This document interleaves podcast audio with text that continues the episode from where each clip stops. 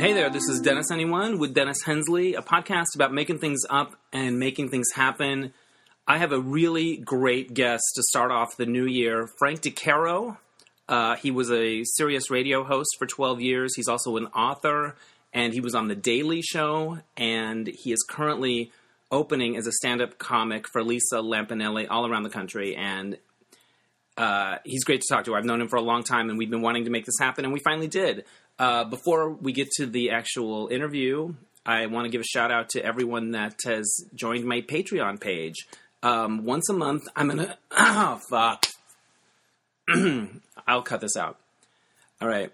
Once a month, I'm going to post a bonus episode for patrons only, and you can get in for as little as a dollar uh, for an episode, or you could pay more and get bonus little gifts like a uh, audio copy of my book screening party and links to my short films, things like that. So you can learn about that at patreon.com and just search for Dennis Anyone. It's P A T R E O N. I'm also posting the link on DennisAnyone.net. It's there, and um, I'll post it on the Facebook page for Dennis Anyone, which I would love for you to join on that.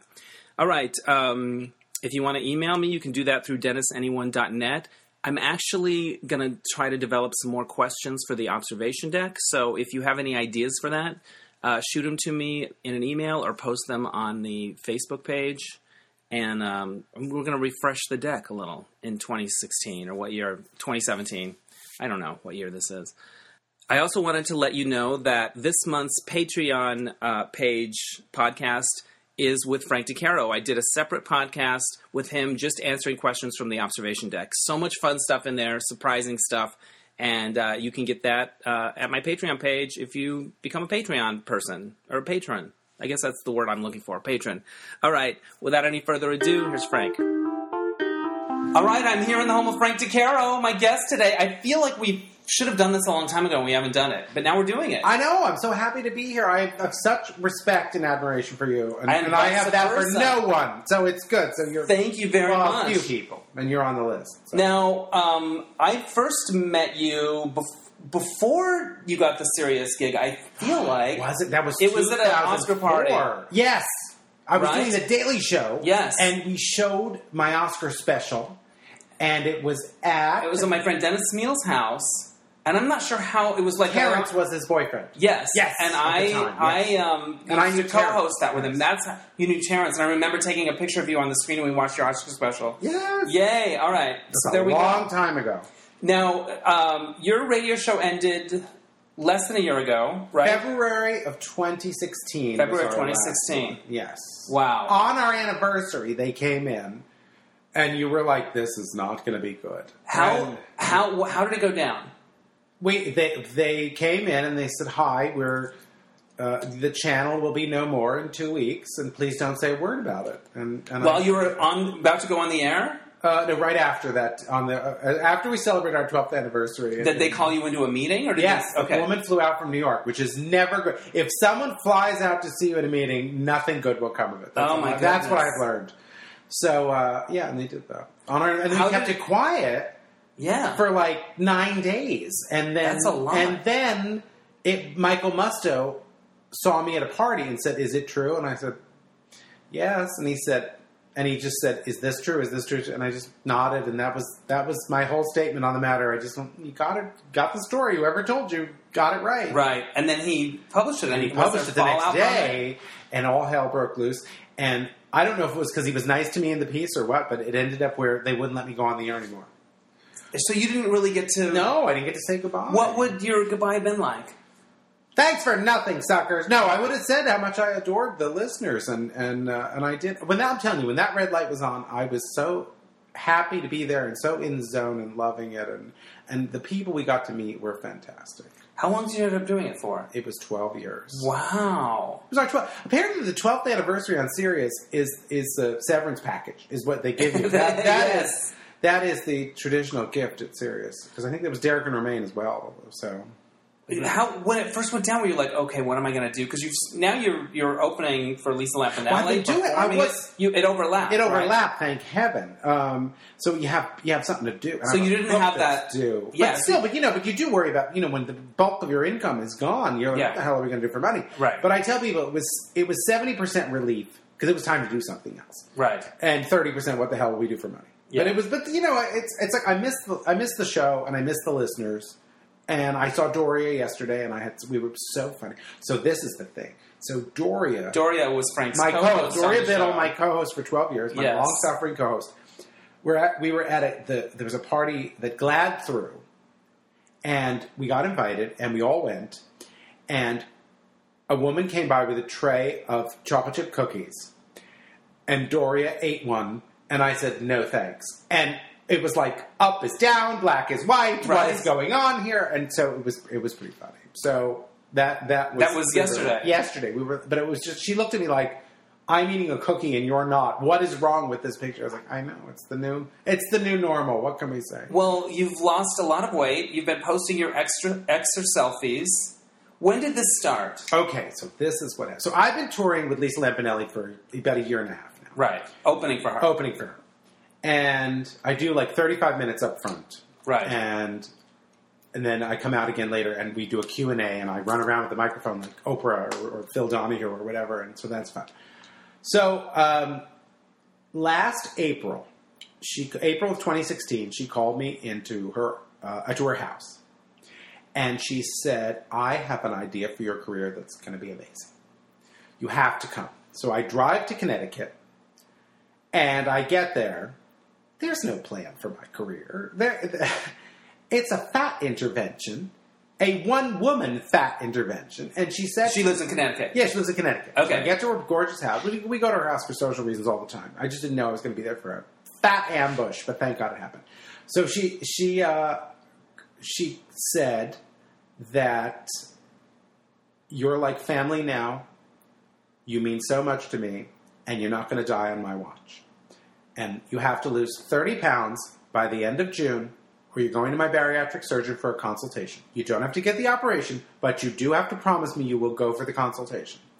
Because she did have an operation. She, oh, she got her whole stomach cut out. Yes. Oh my God. She lost 107 pounds and kept it off for five years. Because you can still gain it back, even though Right. you can get your stomach cut out. So I told her, I'll do it. And so she sat there and she downloaded how did you an app. feel Oh, I felt so happened? much better. I recognized. No, how did you feel when Oh, she then I was that? just felt like I got hit Did in you the head feel like with a- somebody on intervention? Like, what the fuck's happening? Yeah, I felt like I got hit in the head with a baseball bat. I really, or a frozen lamb, like a lamb, maybe. It was being But it's also appropriate. very touching in a way. Yeah, it was beautiful. She lost a friend, also named Frank, okay. who ate himself to death, basically. Oh, my and, God. Uh, and she was it was it was a guy she dated, and he ate he he was over four hundred pounds, and and he ate himself to death. And didn't take any of the warning signs. And she she was basically like, "This is not happening again." And she also was dealing with all this again because she wrote a play called Stuffed that was off Broadway, and it's going to be back for a commercial run in 2017, which I'm thrilled about for her because it's really Is it a one good. woman show? No, it's a four person. It's kind of like uh, Love, Loss, and What I Wore, or the Vagina Okay. Monologues, or Yeah. something like that. But it's about weight issues and food issues, and it's wonderful. But she, uh, I think, all those feelings got dredged up. You know, she'd already buried one fun, fat Frank, and she didn't want to do it again. And uh, and so we had this moment, and, and it was kind of amazing. And uh, I thank her every day for it. And I say, and whenever I get a really good photo, I send it to her. I said, "This is all your damn fault." You know, whenever I have a photo where I look thin. So, um, So you said I- there's an app involved? yeah, there's an app, and I so I basically it's just journaling my food the way you Right. would at Weight Watchers or anything, but it's called Lose It. Right. Any or Fitbit, any of those things, anything Right, you right, can right. write down everything you eat Right. is the thing. So I've been doing that, and I'm sitting here, and I used to weigh 98 pounds more than this. Wow, Um, you've lost I, I lost, pounds. yes, all told, but I lost 70 this year That's um, since April. Incredible. It's two pounds a week, basically. Is what incredible. But I've journaled consecutively. As of today, it's about 257 days or something like that. And uh, uh, I've been over, like, way over calories, like 2,000 calories over about five times. So that's pretty good, considering. What do, what What do you miss the most? Well, you eat everything now. I don't really Yeah. miss. I I, I miss. Uh, What do I don't? I really don't. I, so I mean, it's like I really like it. I- The only thing that's nervous making, and anyone who's got a weight issue will tell you this, is you have to come to the realization that you will have to. You're like an alcoholic. You're either you're a recovering alcoholic.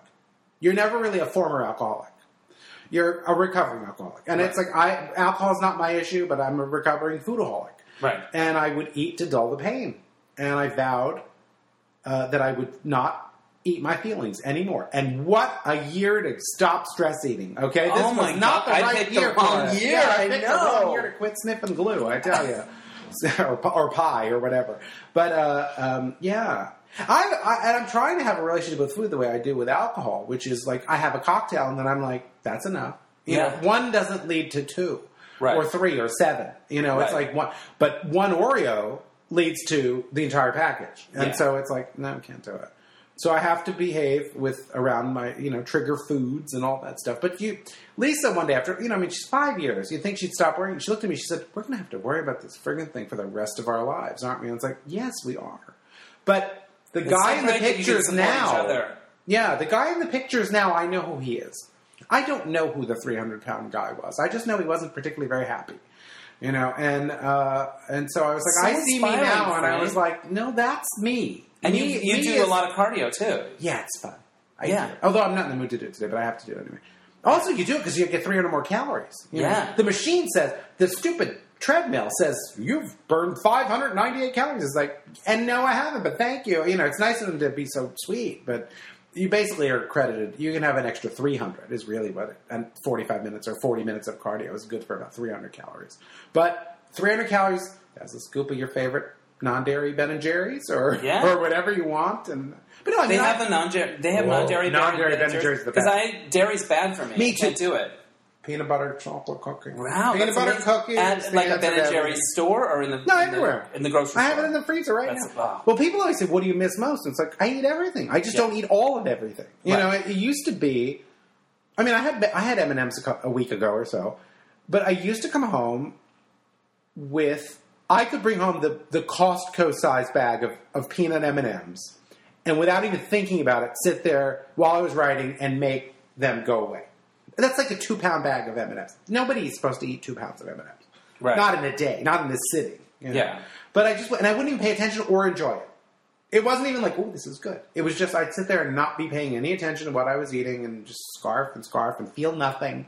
You know, push the feelings down, push the feelings down. So I'm not doing it. But you know, So yeah. what? The, what are the feelings that you've had to deal with since Oh. you don't have the food thing? Oh, I'm anxious. Oh, ever since the election, I haven't slept well, and like Yeah. anybody else with a half a brain in the country, we're all just like, oh my god, it's like you've sold us out to the, you know, to the Russians and everybody else. It's like evil is winning for the time being, but not for long. That's the that's the thing that I hate the most about that is that the a bully won. You know what I mean? There's all the things I'm worried about with the country or whatever, but the thing that really gets at me is that this there was no comeuppance for any of the horrible things he said or did. And my husband said it the best. He said, It's like the Joker became the president and then opened the doors of Arkham Asylum and picked his entire cabinet. But the Riddler, you get to be Secretary of Defense. Yeah. Catwoman, education, Penguin, energy, and you know, and it's it's like it's deranged. And yet I think living with the uncertainty has been the hardest part for all of us because you're just Yeah. like, and when people are like, I've had relatives say, "Oh, well, you don't like when people disagree with you politically." This has nothing to do with politics. This has to do with morality. Okay, this is this is a moral tale. This Right. is not a, poli- a tale of poli- the political intrigue. It's I wasn't a fan of George W. Bush, but I feel like there's some decency to him. Like there, like you could disagree with him. yeah, you could disagree with many Republicans. but I don't know okay. who's going to say Donald Trump's a good man. There are still people who think he's our guy. I've heard, I heard people. I was at the flea market and the Rose Bowl, and somebody said, "Well, we'll have to give him a chance." And I was like, "No, in fact, we don't have you. What more do you, you know? What more evidence do you need? It's, it's really, it's astounding. And and it, I think the thing that people act like, "Oh, we're you're sore losers." No, it's not that we're sore losers. It's that everything we believed in about our our countrymen has been thrown into question. It's like we're we're shocked that I feel I feel like knowing there are these many that many people who voted for Trump is like finding out you're Jeffrey Dahmer's mother. Okay, Yeah. it's sort of like my son cooked and ate all the people, boy, the nice boys he was dating. He ate them. That's the way I feel. It's sort of like the, the person. It's like your relatives are not only a little dumb. They're dumb enough that they would think that he's the answer to something. And then you're like, there are nine million reasons to hit the eject button, and you don't. And it's like, I voted for Republicans. That's my dirty little secret. Yes, I voted for Republicans. Not on a political, not on a presidential level, but certainly, you know, I used to like Bat Boy. I used to like Rudy Giuliani, particularly around 9-11. I was like, That's I really right. liked him. He was know? America's mayor around, He was. Now he's Bat Boy. Did you ever see that Bat Boy from what Weekly World News? Yeah. That, that- Yeah. he's, that's what he looks like now. You look Are at him, you, like, are you and Lisa able to talk about politics on the road, or is it kind of one of those things where she's probably got Trump supporters there? she some guy who who had a "We the People" in the in the font of the Constitution, Trump the Establishment T-shirt, paid extra for a meet and greet. Then you've got a drag queen who did the same thing, and so it's like God bless her that she could speak to both. But she joked, she says, "I want to get invited to that White House," and she said, "And I also want to be his LGBT." li- Liaison, she said, so I can make sure gay marriage stays legal forever. So she's that person. She's, she's it's not the she, she knows She how to play the line. Yeah. and she knows how to do it. I make two jokes in in my stand up about it, and I talk about I one the one I always say is I said if I knew Donald Trump was going to be president, I'd have waited to go on a diet till I got to the concentration camp, Yeah. which is terrible. But the audience, and if they boo, I, I that's happened. I said, "What the hell is this Hamilton? Don't you fucking boo me!" Yeah. you know. So it's it's fun, and they laugh. But it's like we were in Biloxi, Mississippi, a couple weeks ago. They were in my pocket from the moment I walked out. Go figure. Why would Biloxi, Mississippi, like a gay guy they probably have never heard of, you know, Yeah. who comes out and talks about being a bad giver of Hummers, you know, it's okay, uh, being married to the same guy for for all the or with the same guy for twenty years, talking about you, you know, giving head like the Tootsie Pop owl, you know, I, I it's like I do material that they should hate. But they love it. and they love it. And it's like I come out in silver shoes for God's sake. You know, I'm not standing there like that. so when you first, when she first asked you to open for her, you hadn't done a lot of stand up per se. I had right? done. I would dip a toe Yeah, four times host, a year. yeah, I would yeah. host, or I would do a Do little it, set at yeah. something at like you know a gay comedy night or something. But no, I didn't. I had my stupid cards, you know, with me, so I would remember what the hell I was saying. And Was there uh, a learning curve, or did you feel like I you had one. I appeared in. Okay, so where do I start? Las Vegas. We're at the Venetian, the Sands showroom at the Venetian. Where are you going to start? That huge room. Yeah. And I go, I go out, and the material, a joke goes well. I look at my cards, it dies down. I, do- you know, and Lisa just said to me, she said, "Hi, she said, when you get back to New York, she said, we're going to have a, she said, we're going to, we're going to, I'm going to give you some tips on, on what to do." So I get to her apartment, and she said, "Do your act for me." And I said, "Oh my God, I don't have my cards with me." She said, "Good, because you're never using them again." And she said, "Now get up and whatever you remember, do." And she said, I don't care if you go out there and do five minutes or 35 minutes. She said, whatever you remember is what you do. You're never having cards on stage again. She said, they're not I paying want money. Lisa in my life to do I know. love kind of I stuff know. with me. She said they're they are not paying money for you to look at your note cards. They are paying for you to do be a stand up. And a couple of weeks later, I went out, no cards. I was terrified. It is like the first time you swim with no life preserver, Right. And the water is really deep. But I went out there and I did it. And as I was walking across the stage at the end, and it got my laughs really nicely, and it was way better and she she leaned in as we were we I kissed her you know we when we crossed when she's coming out and because I introduced her and then we crossed Yeah. And she gave me a kiss on the cheek and she said today you just became a professional stand up comedian.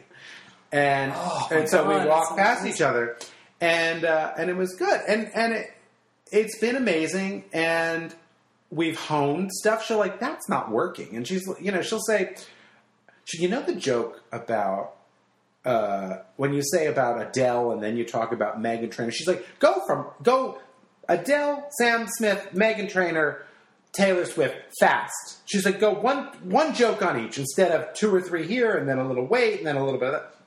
So it's like someone's showing you here's how to ride the wave. And so it's it's really a masterclass in comedy. She's not giving me lines.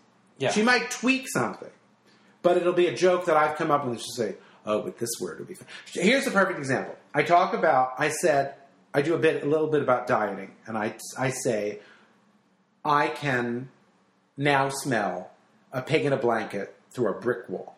and she said, brick wall's not funny. She said there needs to be another syllable or two. And I said, what? Cinder block wall? And she said, trust me, try cinder block wall next time you do it. It'll be funnier. And it laughed. They laughed more. That's what working with her is like. Pig in a blanket through a brick wall is, is a B. Pig in a blanket through a cinder block wall is an A. I don't know why. It's but rhythm, she's, right? but she's right. and so you have someone who's that good telling you you need an extra syllable, and then you go back and fix it. It's not so. It's not like oh, she's giving you material. She's not giving you material, but she's showing you this is how you this is how you finesse it. It's like you need a syllable here. Don't wait on that. I mean, who who knows when you go out and you do it? No one tells you the moment the last joke hits, reintroduce yourself and say goodbye. She's like, don't you don't wait for the laugh to die down after the last joke. You go right into I'm Frank DeCaro, thanks and you know Right. for being so kind.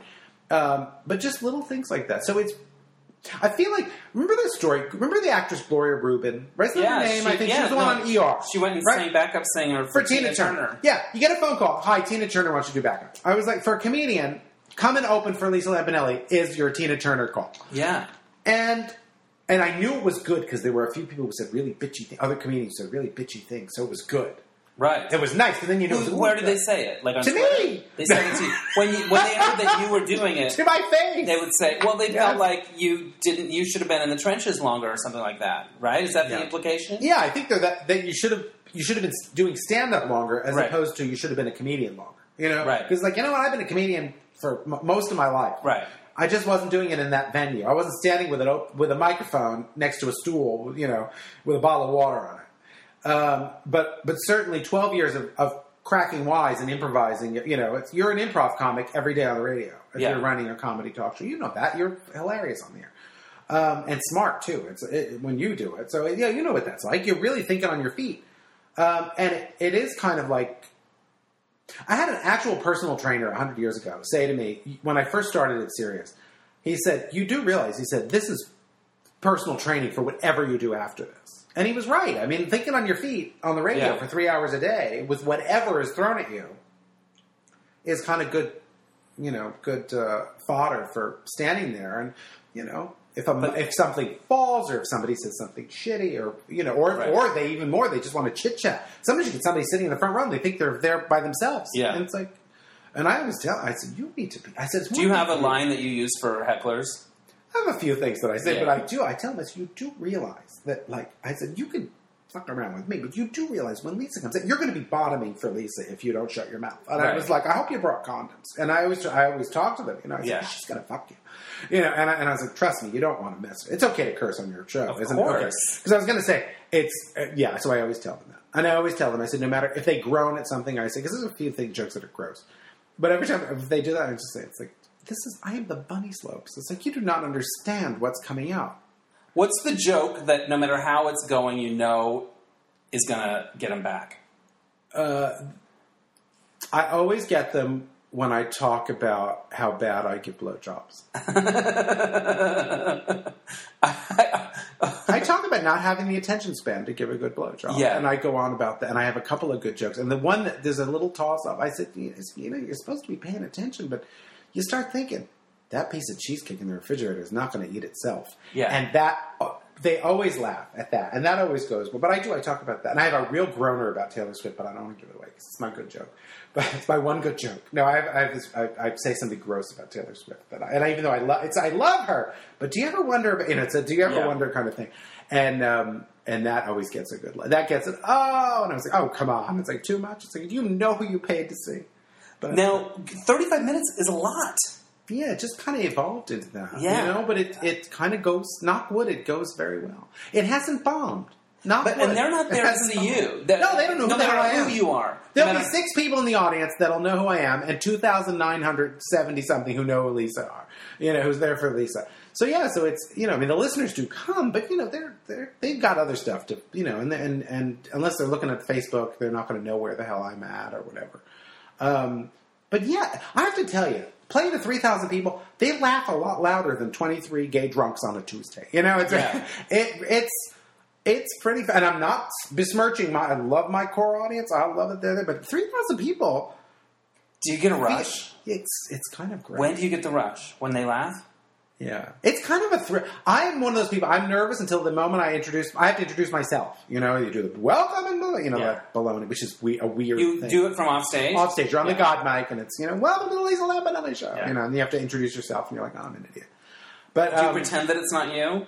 I used you to. say Now, yours? now Yeah, I have yeah. to. But you do say, please welcome Frank DeCaro. Yeah, I Yeah. sometimes do the mismatch game announcement, and then I act like it's not me, but it's totally me. So Um, I can only hope to be as funny as you on the mismatch game. Oh, my God. God, that show is the that what you have put together there is just it. It is it is for people if you've never seen the mismatch game here in Los Angeles.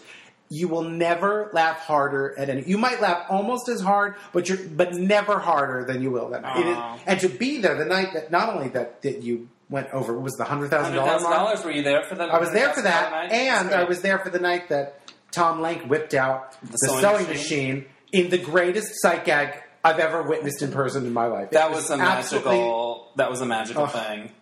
Yeah, I was, and I have to say, I, feel lucky. You have those comedy moments that you're like, I can't believe I was in the room for that. And I was there when Gilbert Gottfried told the aristocrats joke. Oh yeah. That time, I was at the, I was, which is when I met Lisa early on. It was at a I forgot the aristocrats joke. They did a whole movie about the Yeah, aristocrats joke. but he did the aristocrat the joke. and- Oh, it's too long, but it's just it's a Yeah. it's like this disgusting family doing horrible things to each other, incestuous, sexual, disgusting things, Right. and then they what's the name of your act? The aristocrats. Yeah. it's always a version of that, but it ends with the aristocrats. Um, when they walk into the agent's office and he's like, "What's the name of your act?" You know, after they've shit on each other and stuff. You know, they they do this story that that as gross. It's the goal is to make it as disgusting as possible. And then what's your name? The aristocrats.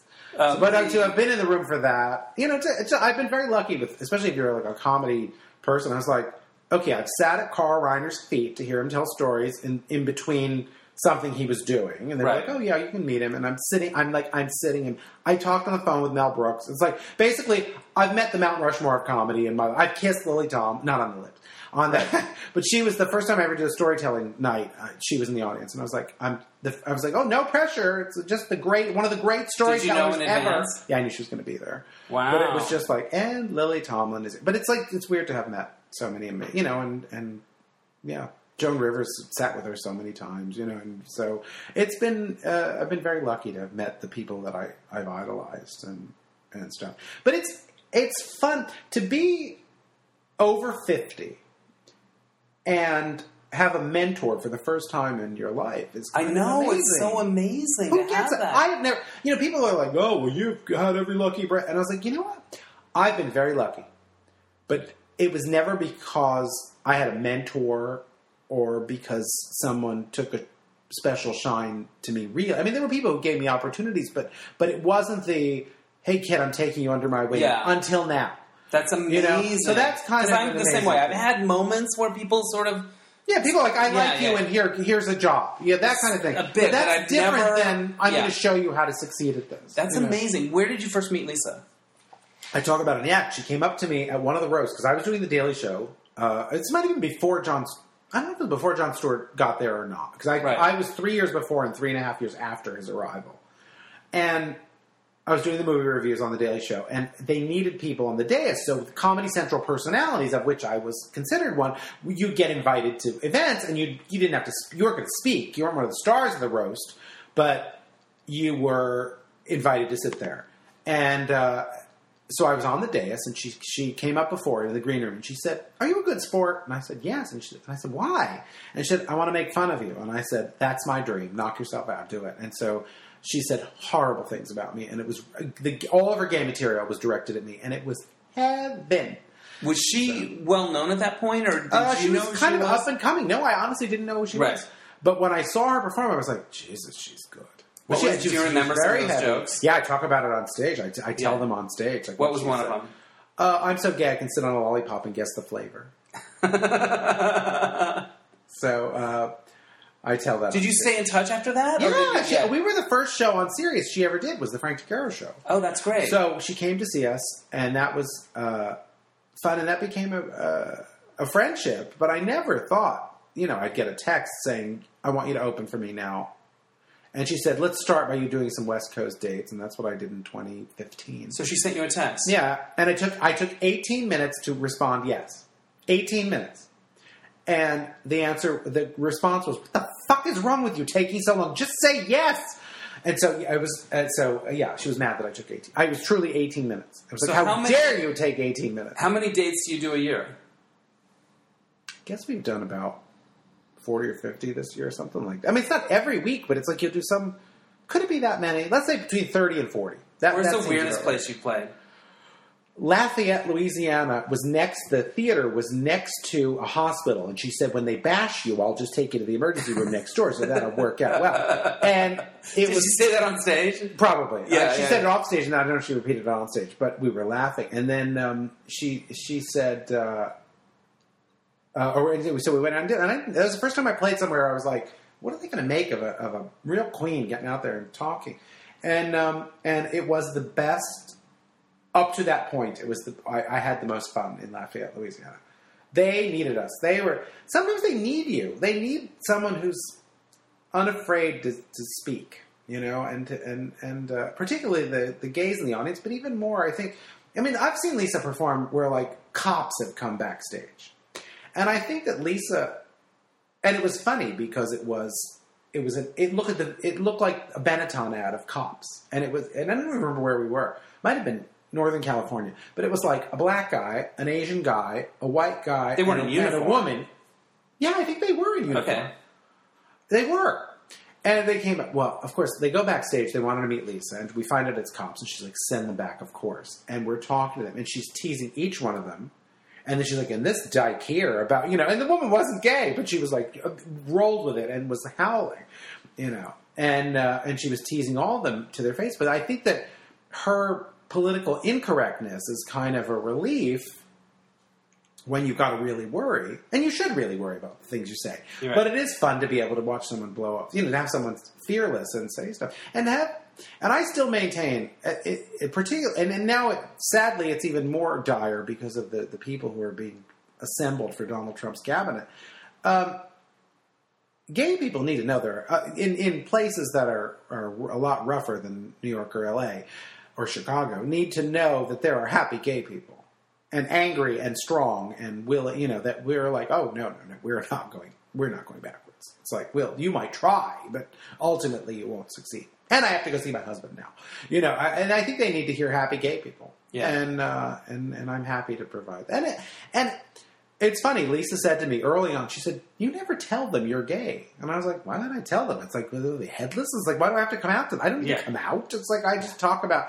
I just say when I came out, you know, Right. and I talk about my family. But that's late in the act. But I talk about giving bad blowjobs early on, you know, Right. and um, and I say all the words. You know, I mean, I, t- I say the words that they mu- you'd think an angry mob would throw at you, and I but I use them too. You know, Yeah. I, it's like I'm not going to, you know, I tell them that I'm wearing faggoty shoes, and I said, you know, I was like, I'm not going to not use that word. It's like let, because in a way, then they know you can take a joke. Right. To me, it's very that's a very calculated thing to be. It's like you, you that's that's her, that's the first thing out of my mouth about how faggoty my shoes are, and then they know they're they're you can take a joke. Right, and You're not a PC guy getting up there who's going to be offended at stuff. It's like I could, you know, I keep hoping now that I've lost all this weight, I keep hoping somebody says an AIDS joke because it'd be like I just want to tell them, do you know what a thing that for a gay person who's lost all this weight, if someone asks if you're sick, do you know how happy that would make me? do you know if they're like, are you sure? Are you well? And it's like, oh, I love you, thank you so much. I've just I haven't figured out how to say that on stage yet, but I but I do. I you know. It's like if anyone says that, because they've said that about Lisa. I, I heard a guy in the audience one time say something shitty about, you know, you're an AIDS patient or something like that. And I was like, oh, please say that about me. It's like, I, I have Yeah. not lost enough weight until you say that. Right. It's like, That's when you know. oh, then I was like, oh, thank God. I want Ryan Murphy to do American Horror Story, Horror Story AIDS Ward. Wouldn't that be good? We're going to hell, the two of us. But, it No, but that would be a we'll good adjoining- show. That's we'll an interesting though. show. Yes, it would be. Like, wasn't there a hospital that's not there in New York anymore? oh, sure. Now it's $10 million apartments. Right. I was at a 10 million or nine million dollar house for a benefit the other night, and I just yeah, I looked at. it. I said, I said to, I said Jim, I said Jim, this is this might be the first time I'm in a house where I'm like this might be too big for me, and he looked, he said, not me, and I was like, okay, but apparently we feel like boy, are we in the wrong business? My You know? favorite thing to do when I'm in a really nice house is imagine. No, no, no. it's sort of like that. Is imagine what I would throw if I were in a lover's quarrel. right? There's usually some urn or some major piece Like, what would the tantrum look like? I looked and I was like, and he said to me, he said, "You see a house like this? You couldn't have a Batman collection in this house." And I said, "Oh yes, you could." And, Yeah, exactly. and I said, "It might have to be in the basement where no one could see it." But I, I said, There's "But probably a wing, a Batman a wing. Batman wing would be like, oh yeah, I have everything. I mean, I, but if you have of money, you could be like, well, it's all behind glass. You could be, or or you could have screen, you know, a wall that you're just like, yeah, here's my collection. You could throw something open, and it would Yes. be all behind glass or whatever. How big is your Batman collection? Oh, it's thousands of pieces. It's wow. All Batmans? Or just Yeah. specific Batmans? Well, lately it's only I only let myself buy things if it's Batman sixty six. Okay. Now that there's enough merchandise for the '60s Batman, I, that's I'm limiting it to that. But, So you don't need the Christian Bale and the. I have some of all of the incarnations, but sometimes there'll be one I just don't like. Why do you like it? Why Batman? They have a double. because they, well, first of all, because it was the first show I. The two shows I fell in love with, I still are my two favorite shows. Still, Batman and the Munsters are still my Right. favorites of all time. But Batman came on and was in reruns like every night at just the point where I could watch television. So because it was it started in '66, and I was too I was too small really to watch it then. But when it went into reruns after six- '68 or you know once in the early '70s, I was Right. watching it all the time. And so I got obsessed with it. And then I didn't realize it's like it leads a double life. They're lovers, clearly. Right. I don't care what anybody. It's like I, I always go through. It's like which superheroes are gay and which ones aren't. It's like Batman and Robin are totally a couple. Okay, there's no question in my mind. Green Arrow, a gay. Oliver Queen is his name. Green Lantern, not a gay. The Right. Flash likes a quickie once in a while, but that's it. Superman, not a gay. yeah.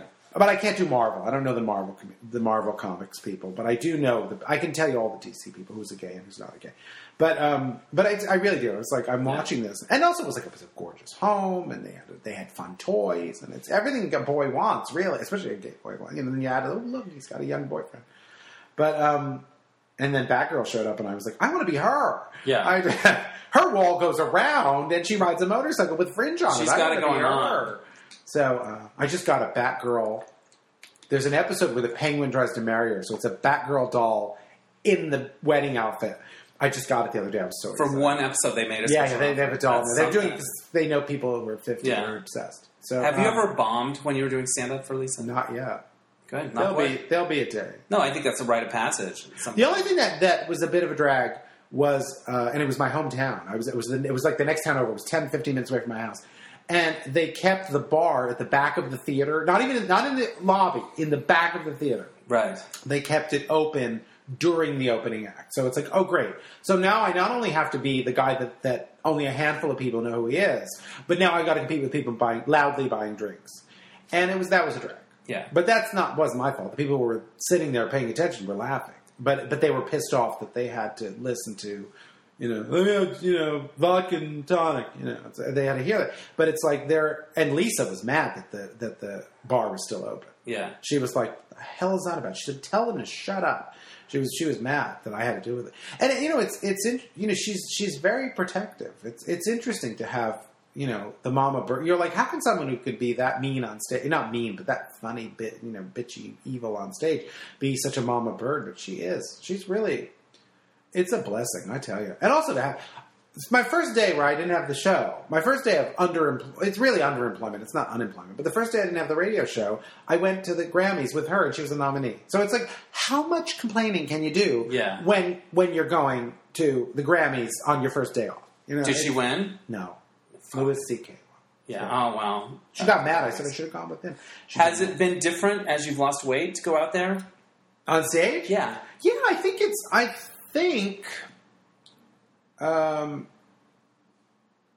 I think it's a double-edged sword in a way because I think that, I mean you know I come out and I dance at first. It's the first Yeah. thing I do is I dance my way across the stage and then stuff. And I thought I think they like it better when a 300 pound guy is dancing than when a 200 pound guy is dancing.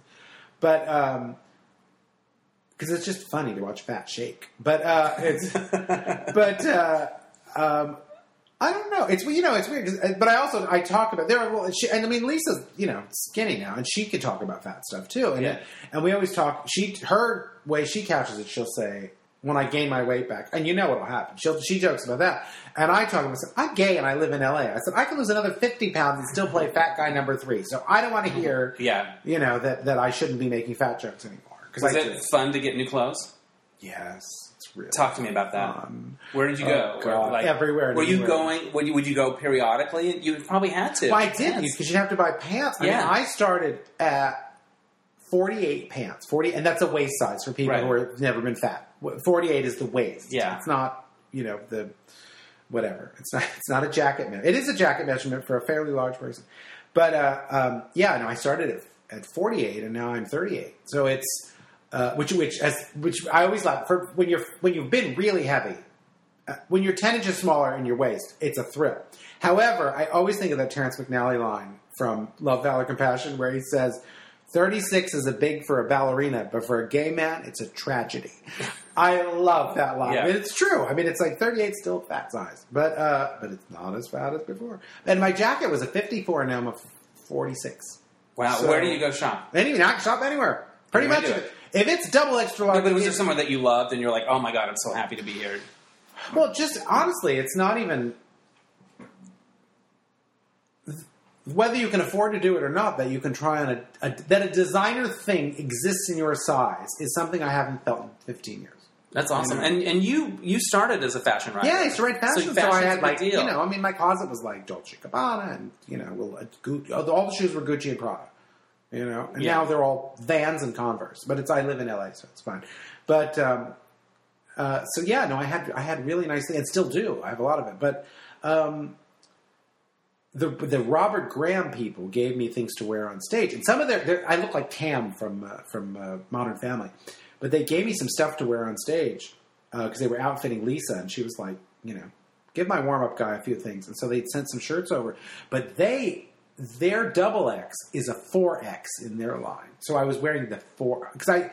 I was like, I'm a quadruple X in, in Robert Graham. Wow. Um, and now, um, maybe I'm a t- maybe a two X in there, Yeah. or even a one X. But it, it's kind of a.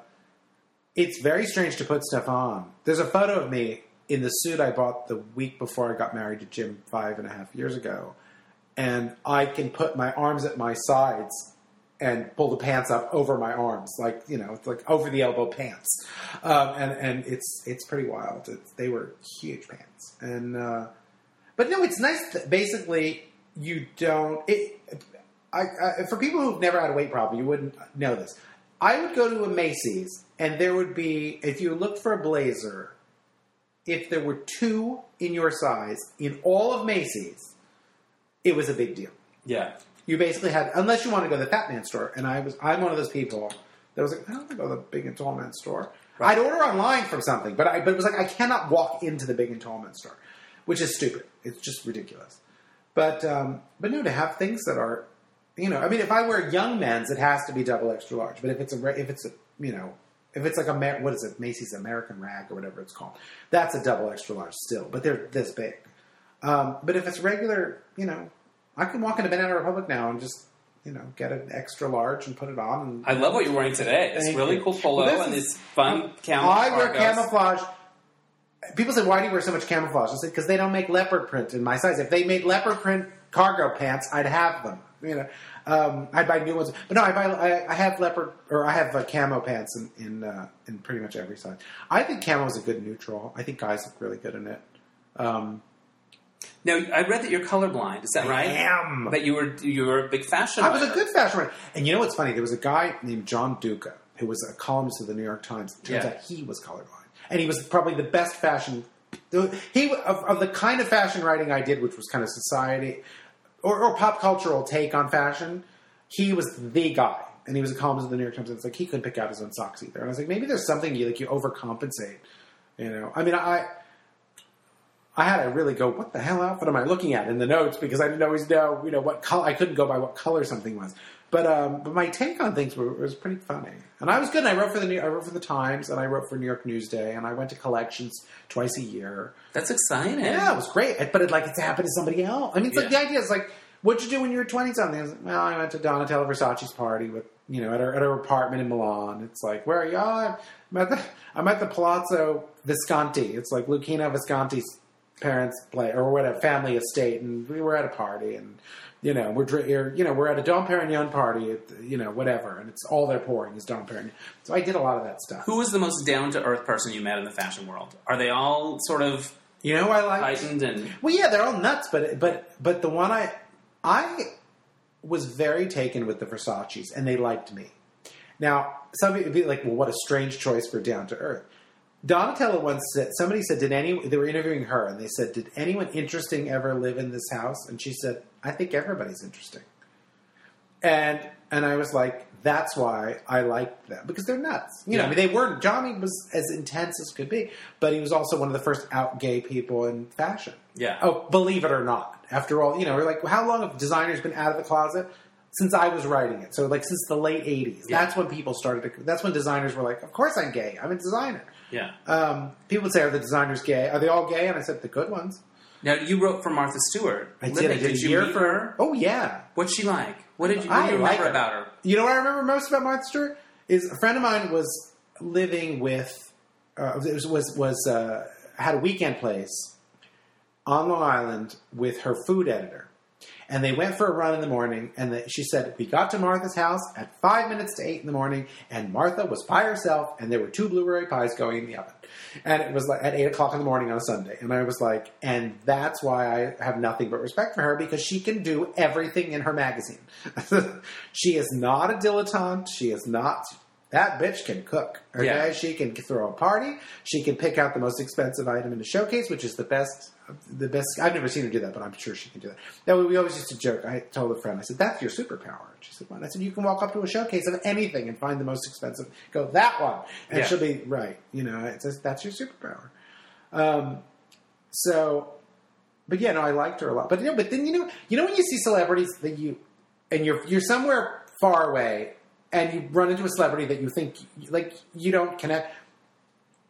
I saw her. We, I was covering the opening of the Bellagio many years ago in Vegas, and I and, I- and I saw her. and I went hi, and I kissed her. And I was like, "What the hell?" I was like, "She's my my friend from college." Like, "What the Yeah. hell's that about?"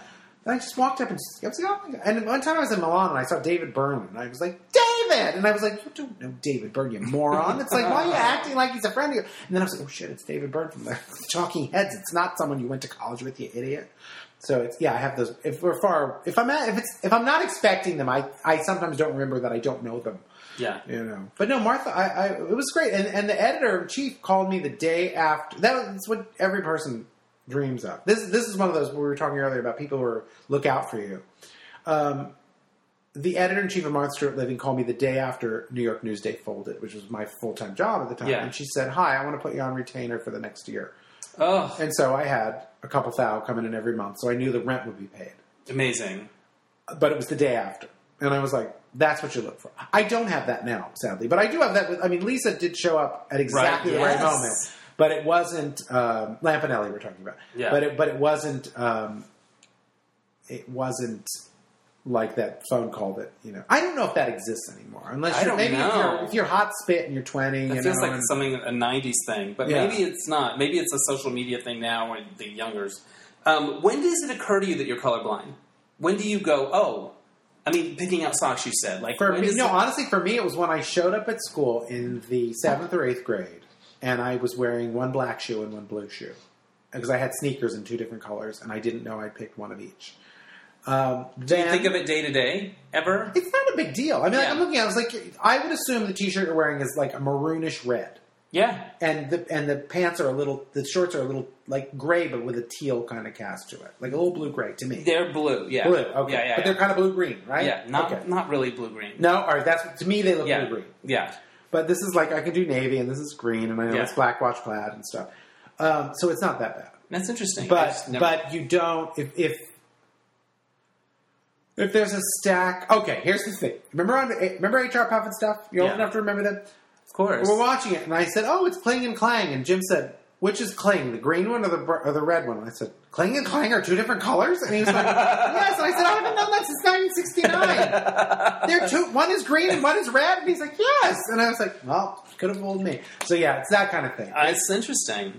Like like when we have, I have, I have more fiesta wear than one homosexual should be allowed to have. Right. But it's like if you put the the the Christmas colors that they had, like the, the deep red Yeah. and the forest green next to each other, if it's not bright, they all look the same to me. It's- Yeah. I have to really go into bright light and go, oh, this is the green one and this is the red one.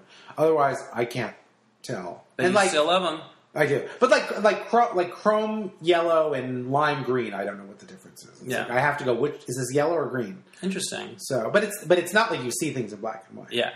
Um, you posted something recently on your Facebook, something Oh. like, "If don't tell somebody that's a ref, uh, re- recovering alcoholic that they were more fun when they were drunk, or somebody that was heavy that they were more fun when they were fat, Yep. or whatever." Um, I thought that was so profound and interesting. Thank Talk you. to yeah, me about that. I the, it is like a thousand to one in terms of well wishing. right. But because you're a comedian, what's the one voice that sticks in your crop? The one person who says something shitty. And somebody said, I miss you being chubby. And I just was like, I didn't want to say you're horrible, but I did think you shouldn't. If you get the urge to say that, don't say it. Because that, A, it's about you and not the other person. That's not about me, that's about you. Right. And also, it's bad judgment. You know, it's just, it's, it's Right. sort of- Somebody's made a healthy choice for them. Support it. yeah, support them. And and oh, you were so much more fun when you were on heroin. Would you say that to somebody? I loved you when you had cancer. You know, Yeah. it's like no, you wouldn't say you would look great bald. You know, see Yeah. it worked out. You know, you don't do that to a person. But it's like if you really are, if you understand that. For many people, the reason they're fat is not oh oh I have a glandular issue. No, it's because I never stopped eating and I never felt a feeling because I ate my feelings. Uh, you know, if you're gonna if you're gonna take everything out on a bag of M and M's, and you have a problem. And if you're really working hard to do that, when somebody says, "I miss you fast," it's like I'm way more fun now, and I'm faster. You know, I, I'm I'm I'm as funny as ever, and I'm not out of breath, and I don't sweat constantly when I show up at something. And I can. And Jim and I were in San Francisco, and he's like, "Do you want to walk up to Coit Tower?" And I was like, "Yes," and I did it. Okay, That's and you know, awesome. it's like it's like you become a better husband because you're not no. You know, it's like don't Yeah. make me stand, don't make me walk, don't make me what, don't make me participate in life. Is basically where a lot of fat people are at. You know, and I look at, I, I mean, you every person has to come to it when they come to it. Yeah. But when I see people who are on a rascal for one reason, they're too fucking fat. It's like you can change that. It's like that is not you you you have to do you, you have to like yourself enough to know you deserve to be mobile, to be sexual, to be to, to live as long as you possibly can. And and I hope I mean Lisa and I are talking about writing a diet book. I hope that I think mean, it would be great. I hope we do it because it's um, you do become a little evangelical about it. You really Yeah. you you want to help people, and um, nobody had more fun eating than I did. And I still, re- but I but I wasn't tasting anything. Now, Yeah. if I taste something and it's really good, I really like this was so good. When you first started dieting and exercising, did those feelings that you used to try to squash down, were, were you like bombarded with them, or Yeah, you kind of Yeah. do. Yeah, and I mean, I don't, and I used to take antidepressants. I don't take, I don't take anything. I take blood pressure medicine. I don't even know if I need that anymore. The doctor's got to evaluate that, but I don't really take anything. it's great? Um, but you know, I have anxiety issues that I have to deal with. Right. Um, but I'm dealing with them. That's the thing is like it's not so much if you have them. It's like yeah, are you dealing with them? Yeah. Well, then you're there. That's all that matters is that you're actually doing something about it. what surprised you about you know when you when you started to lose weight? Like, oh, this is feels different, or Well, this honestly- is It was the. The, the moment you can do something physical and it's not taxing, you know Yeah. that that that really that you can say you can be in San Francisco and see a big hill and not look forward to walking up it, but it's not a death sentence. It's not the I don't think you don't have to say I don't think I can do that. And Right. I mean, we were at a point. We were walking from our, we were in Union Square and we wanted to go to, to the Fairmont Hotel to the Tiki room, the Tonga room up there. And a year ago, I'd have been like, "Can we take a car or a cab or something?" And and and it was just sort of like, it's only you know, in New York City now. I, I said to Jim the other day, I, forgot when we were last there. I said, "It's only forty blocks. We'll walk it." And I wasn't doing it for show, and I wasn't trying to be big about it. It just was like, it's forty blocks. You'll be Right. there in a half an hour. It's like let's just if we see something along the way, we'll do. And we ended up running into. We ran into an author we both liked, and we were like, and we, "That's our friend and we met that time." Oh, good. We ran into him. Hey, and he's like, "Oh, I'm visiting from L.A." You know, so um, you're kind of you're you're in the game. And I know there are fat people who are, and I like that word. I don't think you should act. Oh, he's you're plump, or you're, no, Yeah. fucking fat. Okay, deal with it. Um, but own it. It's you know I was fat. Um, but but you really. I know there are happy fat people. I was not one of them. Um, it was the outward expression of how miserable I was. What was making you miserable? um,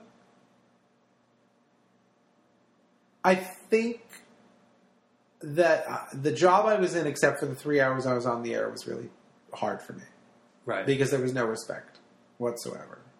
Um, I coming don't- from the company. coming from the yeah. company. And every person who is not a celebrity who I know who's worked there might agree with me. Um, so it was hard, and it was a come down after having done television and being treated very well Right. to be treated not so well. Um, and and and uh, you know, I mean, if if if it could all have felt the way it did when the red light was on, it would have been great, but it didn't. Right. and that was hard for me. And I, uh, I also, you know, I mean, I, it was coming. That job came after the triple whammy of my 2003 was my annus terribilis, right? I, my mother, my mother died. TV Guide had a new editor who didn't like anybody who worked there, so that was gone. And then uh, the Daily Show was becoming what it became, Right. And it was no longer a spoof of the news. So you don't, you know, if it's going to be a political show, you don't need a fake movie reviewer. Right. So it all happened in one year. It was like That's a lot. dead mother, two good jobs. So zero earning, dead mother. So that was all 2003, and then Sirius came along the following year, and I was thrilled that it happened. But um, it was the uh, rebound boyfriend that stayed around too long. Yeah. You know, and uh, I, I, it, it's time for something new. That's why. That's why when I say, you know, when people are like, "Oh God, you've got to," when people say, "Oh, you need to get back on the radio," it's great. But it's like, "Oh, we've got to talk to Sirius." I don't want to go back there. It's like they were nice to me. Why would? Why do I want to go back with them? I I no longer want to go to somewhere that that you either have to. If you're going to be mean to me, you have to pay me a lot of money, Right. or I'm not doing it. You know, it's like that's what I feel. I feel like it's like you either have to be nice to me and the money's not so great, or you you know if you're going to be not nice, then you have to pay a lot of money. And and it was neither. You know, it was just, and it was so it was it was not my happiest moment, except when it was on the air, Yeah. which was great. You know what that's like when you're Yeah, on the it's really people, fun. People, are, creative I people. It's it. funny. Always say to me, they're like, "Oh God, I hate everything." But when we're on stage, it's like everybody hates everything. But when you're on stage, it's, all rotten until you're out there. it's when the red light is off, it's cold. Yeah. this when this, you know, people are like, "How can you?" We played the biggest thing for me. We played the Beacon in New York City. Okay, the Right. Rolling Stones played like 14 nights You on the stage. Yes. Right. So somebody said to me, "Are you scared?"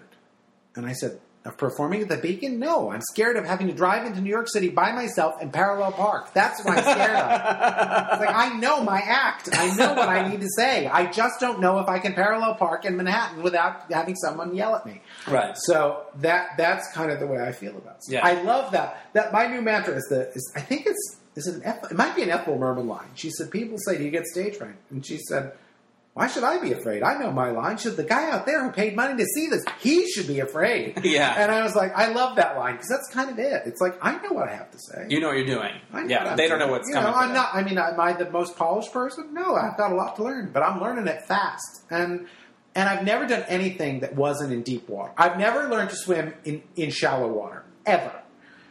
First TV gig, The Daily Show. Yeah. How First job get that gig? A I was writing for Spy magazine. I was writing for a newspaper. I started to freelance, and the editor in chief of Spy called me. God loves Spy magazine, and and he said, "I think you're really funny, and I want to start this column where basically we'll call it to New York, which is euphemism for too gay. 'Cause He's to New York. Yeah. Too urban means black. Too gay, to New York means gay or Jewish. You know, but it's just you're two. You know? Right.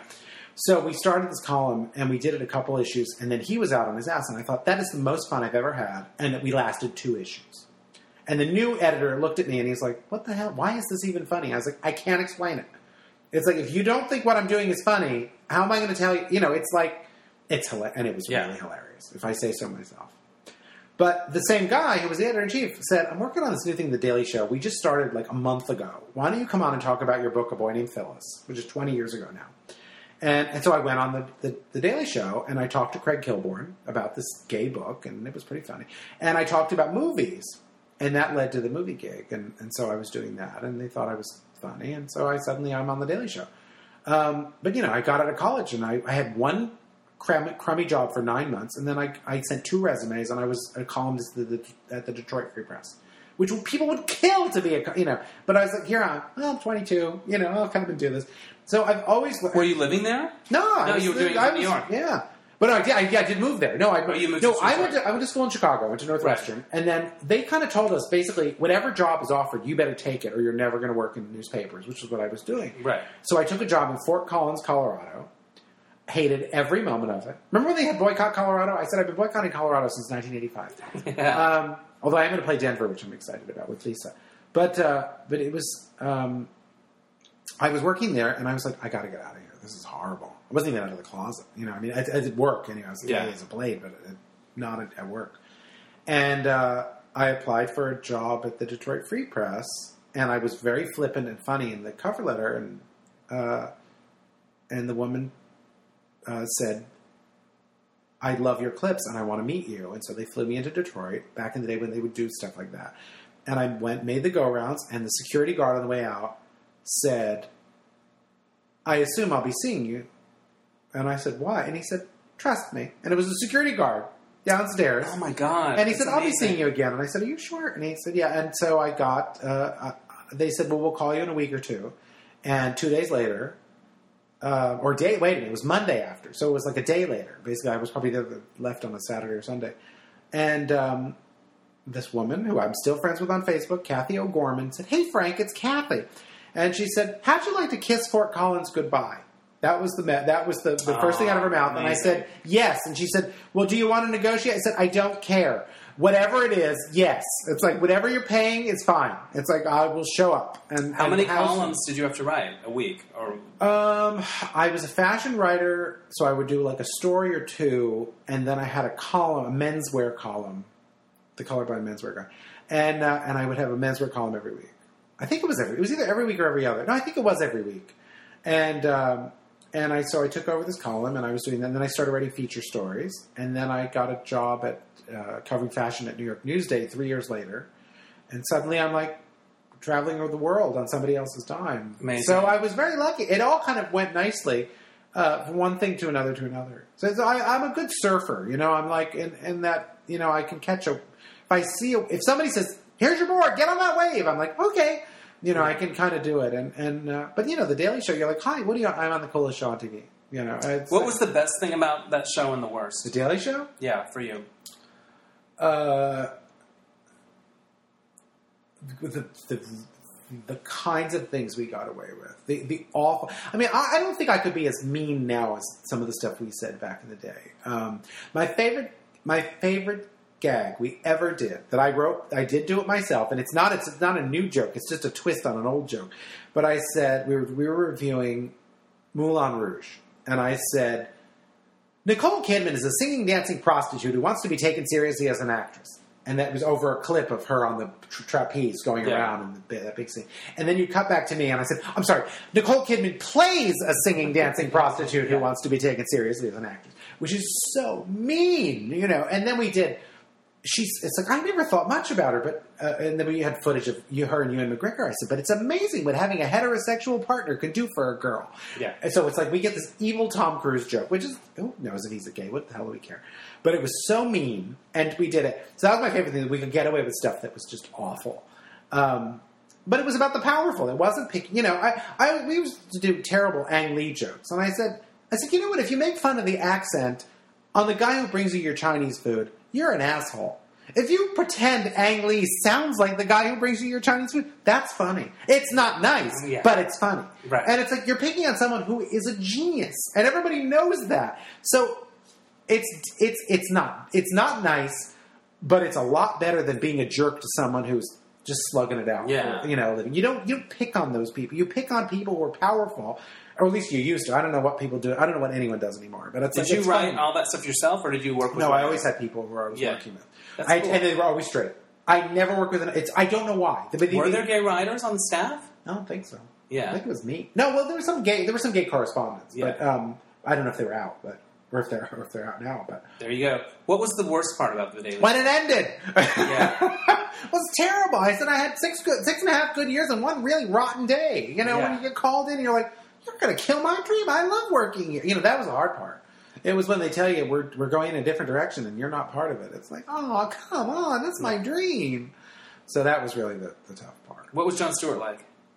Uh, he was good until he fired me. Then I Yeah. didn't like him anymore. That makes sense. I, I liked him until he took my dream away. Yeah, no, he, no, he could have said goodbye in the first day. You know, I mean, he Yeah. could have been. You're not my sensibility. You know, because my, my sense of humor is so not Jon's. But um, But you were on for a few oh, years. three and a half years. Yeah, I was How on longer would with him do than it? without. Was it like once a week for you? How often were you Uh, every other. Every other week. I think. Perfect. yeah, I think that most most of my gigs have been like every other week. Yeah. But uh, with any now that I think about it, that's been a, a motif in my, my career. Um, it's just enough. Apparently, I, I'm too much for every week for most things. Um, but uh, it was yeah, it was every other week, and thank God people liked it. It was really it was funny. I mean, I I, remember I loving it. I truly remember, did not. Have There was a point where I could not. It made five or six times a week, someone would scream, "Frank, we love you on the Daily Show!" From and it would always be a straight guy, be some crazed frat boy, you know, or whatever, who was obsessed with the Daily Show. How did the gay thought police reckon with you? Like, were, were, were, were, everyone was fine with you, or did you ever hear like, I don't know? I never heard it, but I'm sure. I'm sure I've never gotten a GLAAD award either. Um, but uh, but no, it's it's. Uh, I think they have trouble if you're playing. Okay, so I'm on uh, this week. I'm actually I'm in the new uh, the new Bianca Del Rio special. Oh, yeah, yeah, a yeah. Teeny little role, and I don't know what it's. I don't know how much it's going to make the cut. Yeah. but they say you are on. I heard them mention that on uh, Sirius on the World of Wonder show, and they talked. They said good things about you. Oh, They loved fantastic! you. Yeah. Okay, but I did the the role, Yeah. and they wouldn't tell me what the part was. And basically, it's Old Queen is the name of the character. Yeah. It's just it's not even a name. It's Old Queen. But I'm horrible. And I came home and I got done, and it was hilarious. And Bianca, we were we were laugh, we were all really giddy and laughing Yeah. over the whole exchange. And it was a lot of like Bianca would say something awful about me, and then I was like. You know, it'd be even worse if you said this. She's like, "Oh, that's good." She said, "Well, what about that?" So we were making the thing she was saying even worse. Right. But I I came home and I tweeted. I said I I just shot what I'm sure is my most homophobic performance yet, and I've never been more proud. So it's I always I joke about that because clearly I I believe that. I'm not a second class citizen, and, and you know, but I also think if you're telling me I can't play the stereotype and make it horrible, then then I'm mad. It's sort of like, Yeah. no, I want to play with this. And it's, we liked Uncle Arthur. You didn't want Uncle Arthur to be butcher. You Right. you, you know, it's like you're just like, could you be even gayer, please? You know, Yeah. it's kind of fun. But I think if you're I think if you are a gay guy who who is so public about his own life that it's fun to play. I was I played this really stupid old queen who is convinced that Bianca is somebody she's not. Right. And uh, I don't know if they said exactly what the gag is, but I'm convinced she's a different celebrity, and I will not take no for an answer. And I'm an idiot. And it, Yeah. so it was really, but but I of course played it. You know, I show up and and I'm and I said I could wear this or that, and they're like, oh that, and they're like. You know it would be worse, and so they, we kept making it. It's like my ridiculous chrome yellow blouse needed a pink scarf and a turquoise hand. By the time I got in front, I was wearing a turquoise handbag, a tur- a t- you know, Yeah. a, a pink scarf, and it's a character. It's, it's something Nathan Lane played in the Birdcage. You know, it's Yeah. like I'm suddenly I'm Albin or whatever the character is in the American version, and um, but it's funny to me to do that, particularly if you're a big out gay, Right. um, and the lines are funny. But Yeah. it's and he's kind of uh, you know you're supposed to laugh at it. It was just a stupid character. It made me. I was like, oh please let this still be in it because it was really it was so fun to do. Yeah. and I love Bianca and I love the World of Wonder people and so to be able to to do and also it's you know I mean it's it's yeah I got paid for it so even Yes. so that's good but. uh um you know that that's it was it was just a hoot and half, and their their their hearts are in the right place and stuff. And it's ours to play with. That's Right. that's the way I feel. It's like Yes. this is this is. It's I, I'm not.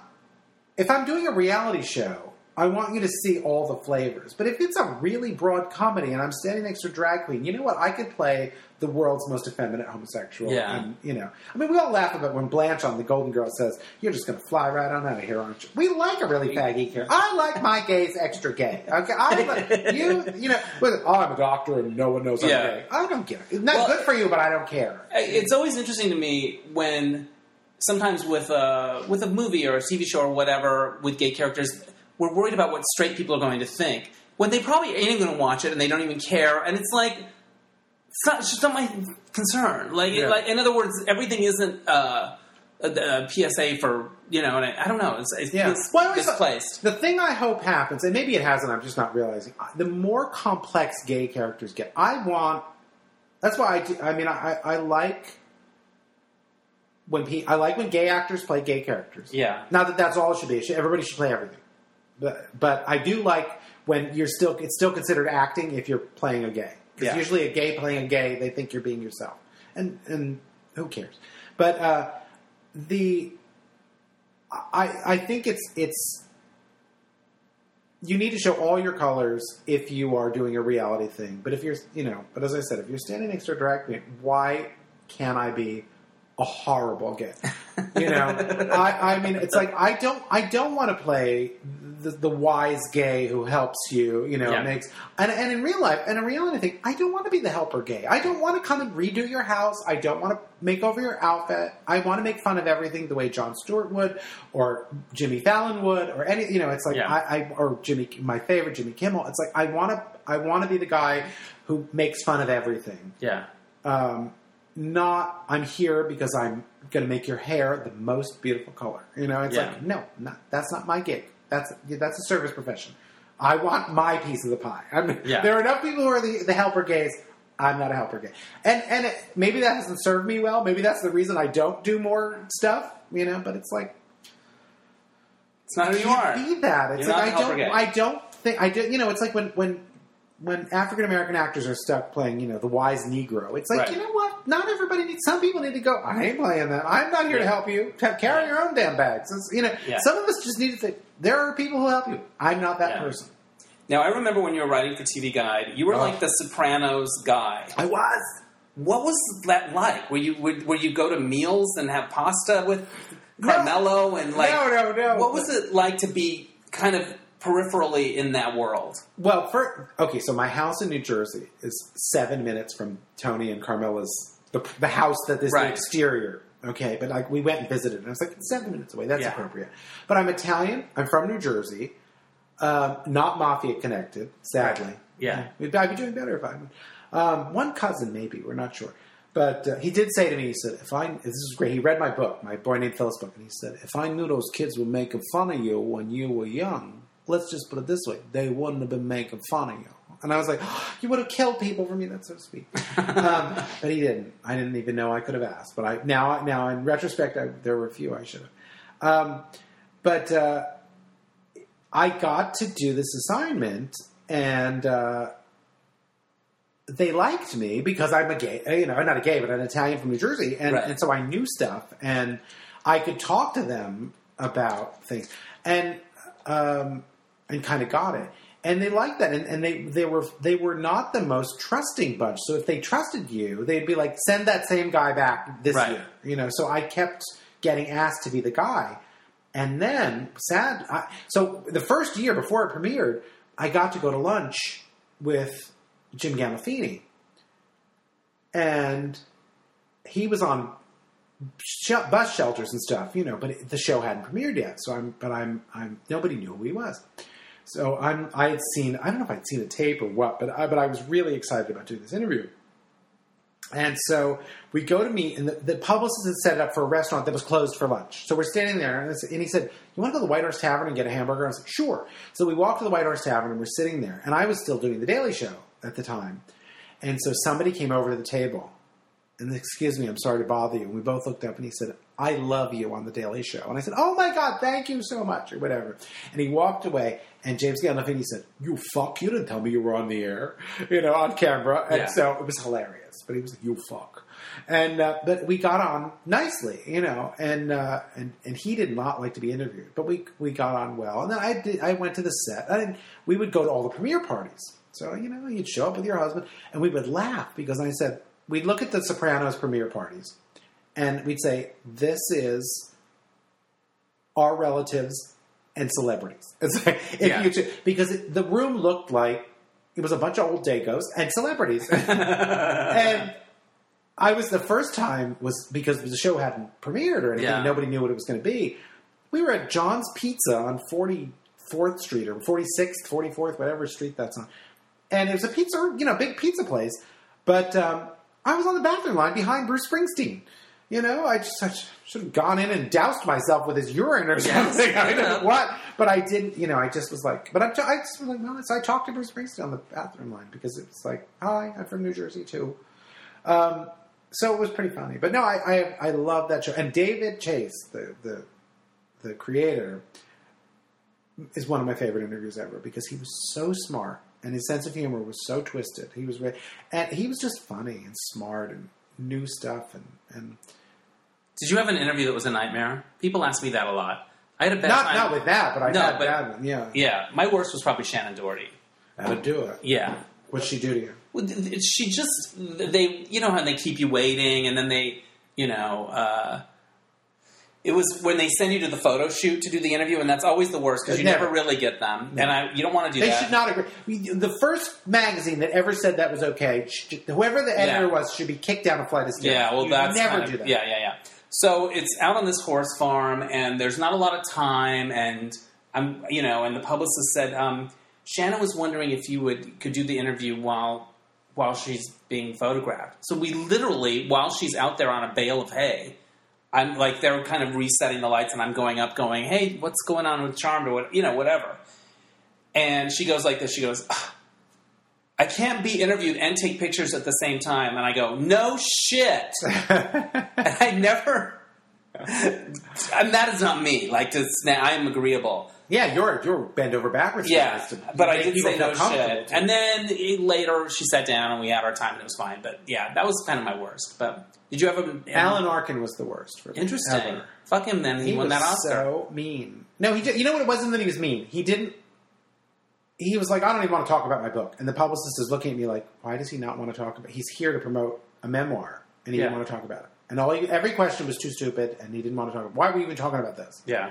And I was like, "Th- you're really not playing nice. And so that was a drag.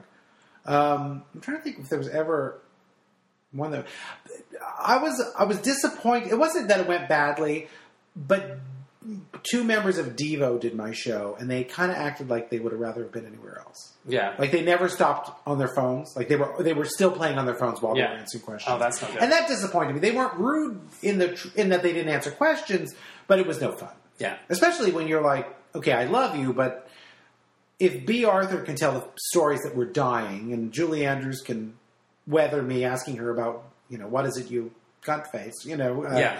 questions, and Carol Channing can be hilarious, and Joan Rivers will sit, you know, and, and laugh at things you're saying because she's that confident in her Yeah. own skin. God rest her soul. Uh, you know, it's it's like then then you could be a little nicer because Yeah. it's like you know, eh, especially because there are people who who have no respect for Devo whatsoever. It's like, and I'm coming as like a You're huge fan. for thirty some years, Yeah. and you're kind of treating me like anybody else. And it's like you know what, that's not fair. Yeah. So they weren't horrible. Alan Arkin was kind of awful. Yeah. because it really was like, what do you mean? You're we prepped. You, you know, you can't show up and say he's here promoting his memoir and then not want to talk about the memoir. Yeah. because you've been like, but I that's what we've prepped. That's what. you know? Yeah. That's bullshit. Our- Um, but we're it's like that John Waters. We're not having chicken. We're having noodles. okay. You wrote a book about Bob Mackie. I did. If you could have one Bob Mackie outfit just to keep in plexiglass somewhere, oh, you know what I'd he like? was the designer, of course, that did Carol Burnett show and Cher Yes. and a million others. I would like Cher's Laverne Lashinski outfit. Oh, that the- would be my number the one. print. Yeah, it was it was like a zebra or no, not a zebra, a tiger print like Yeah. unitardy looking thing. Yeah. with dangle bauble earrings and a a bra strap showing and, Yeah. a, and a cardigan. Just Not a glam Bob Mackie, but No, that's the that's the outfit that killed Yeah, me. That was yeah. nice. It would be funny. And you're Um, working on a new book now. working on a book on drag. How is it going? It doesn't want to write itself. You have to God sit and write it, it. yourself. It's annoying. No, I'm, I'm facing the deadline, so now I'm, I'm kicking up the pace. But uh, but it's fun to talk to all these people and and, uh, and do it. But it's What's I'm- your What's your angle about drag? uh, kind of that it's it's always been a show business staple, and here's what you need to know if all you know is the Drag Race girls. Here's what you need to know. About about where it came from, the evolution. So it's so it's and it's like that. You should know.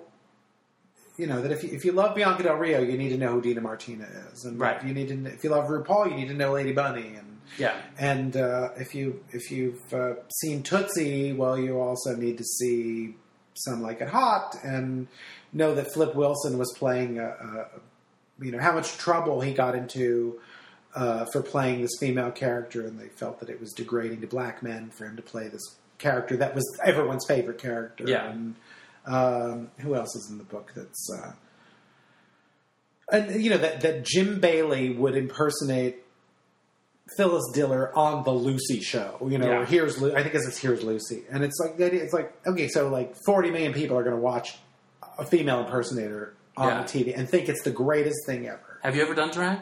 Uh, I a couple of times, yeah. I played most recently. I played. I was in a. Um, I was in uh, a web series called Spooners, and I played the comedian Ben Lerman, who's a very funny gay comedian. Um, I played his mother, Goldie, and that was really a hoot. But I had to shave my arm. I had to shave like from the tips of my fingers to my shoulders. That's a lot for That's all for series. me. For me, that's all Yeah. ridiculous. But we laughed a lot, and um, and you know, really shave against the grain in your face and, and stuff. Did she talk different?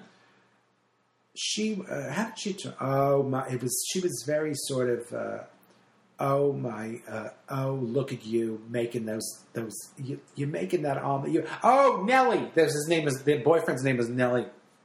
And he said, "These are my eggs. Look, you made a Nelly frittata. I'm like a bird, So, you know." So I, it was it was this Nelly frittata, and so I was was talking about that, and it was um, uh, it was pretty funny. Love I had it. a good time. We shot it in uh, in Massachusetts, and it, and it was uh, right before Christmas a couple years ago, and uh, it was pretty funny. I the scary thing is when you realize you have like an old Jewish woman inside of you that it's even though you're you know Yeah, she's Italian been there all Catholic, it's like oh she's been there. It's like she's having a good time. She had a tracksuit and she was fun, and they did as much as they could, and I had a wear nighty, which was fun, and uh, I was fat when I was doing that, but it was it was. Um, it was fun. I, I wish that it would gone more. I did, they ended up. It was nice. They went. But they were. I was going to be in one episode, and they were like, "This is working out so well that they made it into two.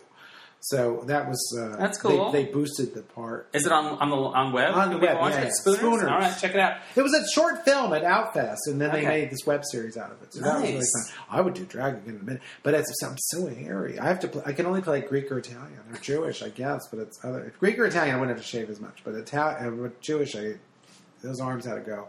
How does Jim feel about the weight loss? He likes it. He's like feels like I'm a better husband. Yeah, it's good. Does he? I have to put out now though. Ugh. All right, uh, we we've had a wonderful chat. Last question: Sure. What's your dream gig? Dream gig is uh, to be the new James Corden. I'd like Yeah. to be a late night talk person. I don't need the eleven thirty slot. I'm not greedy. But the one Right. after that, Uh, you know what? I wouldn't mind. I wouldn't mind being the guy who's even after that. Yeah, You know, for the crazy people who are still awake, it's like, how about I'll play to them? Yeah. yeah, that would be my dream. the. Insomniacs. Yeah, I get so jealous when I see that fat bastard. I just, James Corden. yes, it's like Just an you, Amer- uh, just a Brit you damn here. hey, you hairless Brit, you. You know, Yeah. yes, no, he's, he's you look like a toddler. You know, you want to fat bash him because Yeah. I, I do. No, but he's he's good, and he does. But he does the kind of talk show I would like to do. I like that the guests talk to each other. Yeah. But I really would like to do a talk show that. It's not about beer pong. It's not about games. It's not what stunt we can pull. It's it's hi, we talk. Yeah. It's I want it to be a cocktail party, and then you go Adele, do the number. It's like Yeah. what? Do the not the single. I don't care about the single. Do the one that nobody likes. Do that number. Yeah. You know, that's that's the guy I'd want to be. I would want to be. I wish I could say to you could have Elton John and go, all right. I know this is forty years old. Do curtains from Captain Fantastic. please do that live. It's my favorite song since I was fifteen. It's like, please do this number for me. And uh, you know that, that I'd like to do that kind of talk show, kind of like a cocktail party sort of thing. Do you watch uh, Difficult People on Hulu? I love that. The only thing about difficult people is somebody said they're so you and Jim, and I was like, oh, that's terrible. I was like, I don't want to hear that. That's Yeah. that's who we remind you, but I guess we kind of do. But, they're But there was a funny. great line where I think Julie Klausner says, "Has anyone else noticed that Jimmy Fallon has turned the Tonight Show into a children's birthday party?" and it kind of gets at what it's not. There's an immaturity about it. Talk shows used to feel like grown-ups having Yeah. grown-up time. Yeah. and now it feels a little like um, not grown-ups. Anyway, that's my thought. No, please. If he, yeah. If he were a drag queen, his name would be Douche Nozzle. Okay, Yeah. that would. That Plug your your social media. Where where So, can people okay, find you? everywhere I'm at, Frank DeCaro Show, and it's Yeah. F R A N K D E C A R O Show S H O W, pretty much everywhere. But I, I love Instagram. Who knew I was a photographer? I'm a pretty goddamn good photographer. That's your So, choice. I've been doing it, so I'm on it. I, I love Instagram. I love my Facebook fan page. There's always fun things. Um, I give pretty good tweet. There you but go. Instagram, I have to tell you, I never thought, I never indulged my visual side. But I've had friends who are professional photographers, and they're like, "You really edit really well," and I was like, "Thank you," because I kind of can go through contact sheets and go, "Take that one, that one, and that one," but don't use this one, this one, this one. I'm kind of good at that, and I have a pretty strong visual sense, and it's fun to do that for someone who's so word oriented yeah. um, to be able to express yourself visually is fun. For, but uh, often it's pictures of words. Yeah. The first, the last thing I posted today was I was leaving the dentist, and it was it dawned on me on his door in in sandblast in the glass. It says brush, brush, brush, and it's and, it, and then I was going to take a picture of it, and I thought it's funnier from the back. I was like brush, brush, brush backwards is more fun. So I took a picture of the thing, and then you crop it and. Color, you know, you, you Make do it in black magic, and white. yes. you futz it a little, and then, uh, and it maybe it means nothing to anybody else, but brush, brush, brush backwards strikes me funny. So Where can people find out when you're performing with Lisa? Oh, Where? they should go to her website because my website needs to be taken behind the barn and shot. Okay, I was on that dead. earlier. Oh, it's horrible. It's from Yeah. 2003, I think. Yeah. Uh, was the event? Do we have the internet? thing? Exactly. Anyway, but no, it's it's horrible. But in, hers is insultcomic.com. Oh, and interesting. She's performing there, I'm performing there. It's There's, you're the guy. I'm her guy. That's awesome. Yeah. Well, she doesn't have it any other way. Yeah. So she's she's sort of like she said, you know what? I'm not asking you if you're available. I'm just telling you these are the dates you're playing. And I was like, okay, mom, whatever. you Amazing. say. And she's only a year older than I am, so it's not like you know she's not really mom, but she always did. She said the other day, she said, okay, she said you've been doing therapy for years. She said and we're almost the same age. How come I'm so much more further along in, terms of mental health than you are? Mm-hmm. I laughed so I was like, you bitch. It's like it was made me laugh so much. But yeah, we. She's a godsend. Love it. All right. It's been so fun talking to you. Thank Good luck you. with everything you got going on. You look amazing. It's so great. Yes, I do. Thank Yes. you so much. Okay. Bye. Bye. Thanks again to Frank. So glad we finally made that happen. And if you want to hear more from Frank, he is this month's Patreon bonus episode. For as little as a buck, you can listen to Frank riff on the observation deck. Lots of fun stuff, surprising stuff, um, funny stuff. So, so this happened 2016, limped to a close with a lot of celebrity deaths. Um, my friend and former podcast guest Jackie Beat posted that she felt like death was on a shopping spree and was just throwing everything in the cart as, as fast as possible before the deadline, like supermarket sweep. And that's what it felt like. Um, George Michael hit me hard. I was a huge fan of his. I discovered him when I was on a choir tour to England in 83. And um, Bad Boys, the song was out, and the, I don't even know if their first full album had come out, but I, I I bought that and brought it back to the states, and I was like, this is going to be huge, and it took a while, but it was it, they, he was huge, and I got to see him in concert in the like 2008 maybe, and the thing I loved most about it is he was so grateful to his fans for sticking with him, and he understood that we were in a recession and it cost a lot of money to go to a show like that, and he was very grateful. And he also knew that he's not. It's not easy to be a George Michael fan sometimes because he doesn't put out a lot of music. He doesn't make a lot of videos. Uh, he gets in trouble a lot, and his gratitude was really palpable and wonderful. And then we lost Carrie Fisher, who was probably my favorite celebrity interview ever, if I'm ever asked that question. I interviewed her in 94, I think, for Detour magazine. Um, she had come out with her book, Delusions of Grandeur, Grandma, Delusions of Grandma, and she was doing all this press for it. And I pitched her to Detour. I was like, what about, you know, Carrie? And it happened within a week, like I was talking to her, and it. I guess I had this fantasy of what it would be like, and maybe like, oh, we'll get along, we'll click, or whatever. And it was more than I imagined. We did the interview in her bed. Um, Debbie Reynolds showed up and uh, made a cameo at the end, and the two of them together were were like a, a comedy team. It was hilarious, and at the end, somehow I ended up with one of Carrie's expired spermicidal sponges, Today Sponge, um, as a souvenir, and I kept it for a long time. It would sort of float around the house, and now I don't know what happened to it. Um, but I, I, hope I come across it someday somewhere in this house. Um, but uh, she was awesome, and I'm sad about that. I, I posted the interview on my personal Facebook page, the Carrie Fisher one, but I will post it on the Dennis Anyone Facebook page if you'd like to read it. It was really funny, and she was, and she, I went through and read it again, and in the book she talked about caring for a friend who was dying of AIDS, and she did that in real life, and she talked very movingly about that, and it made me cry when I went back and read it. So what a loss! I'm really, I'm really sad about that. I I think she was incredible, and no one's quite like her. So, all right, here's to a bright and better 2017. I hope all of you are having a good start to the new year, and we'll catch you next time on Dennis Anyone. Bye.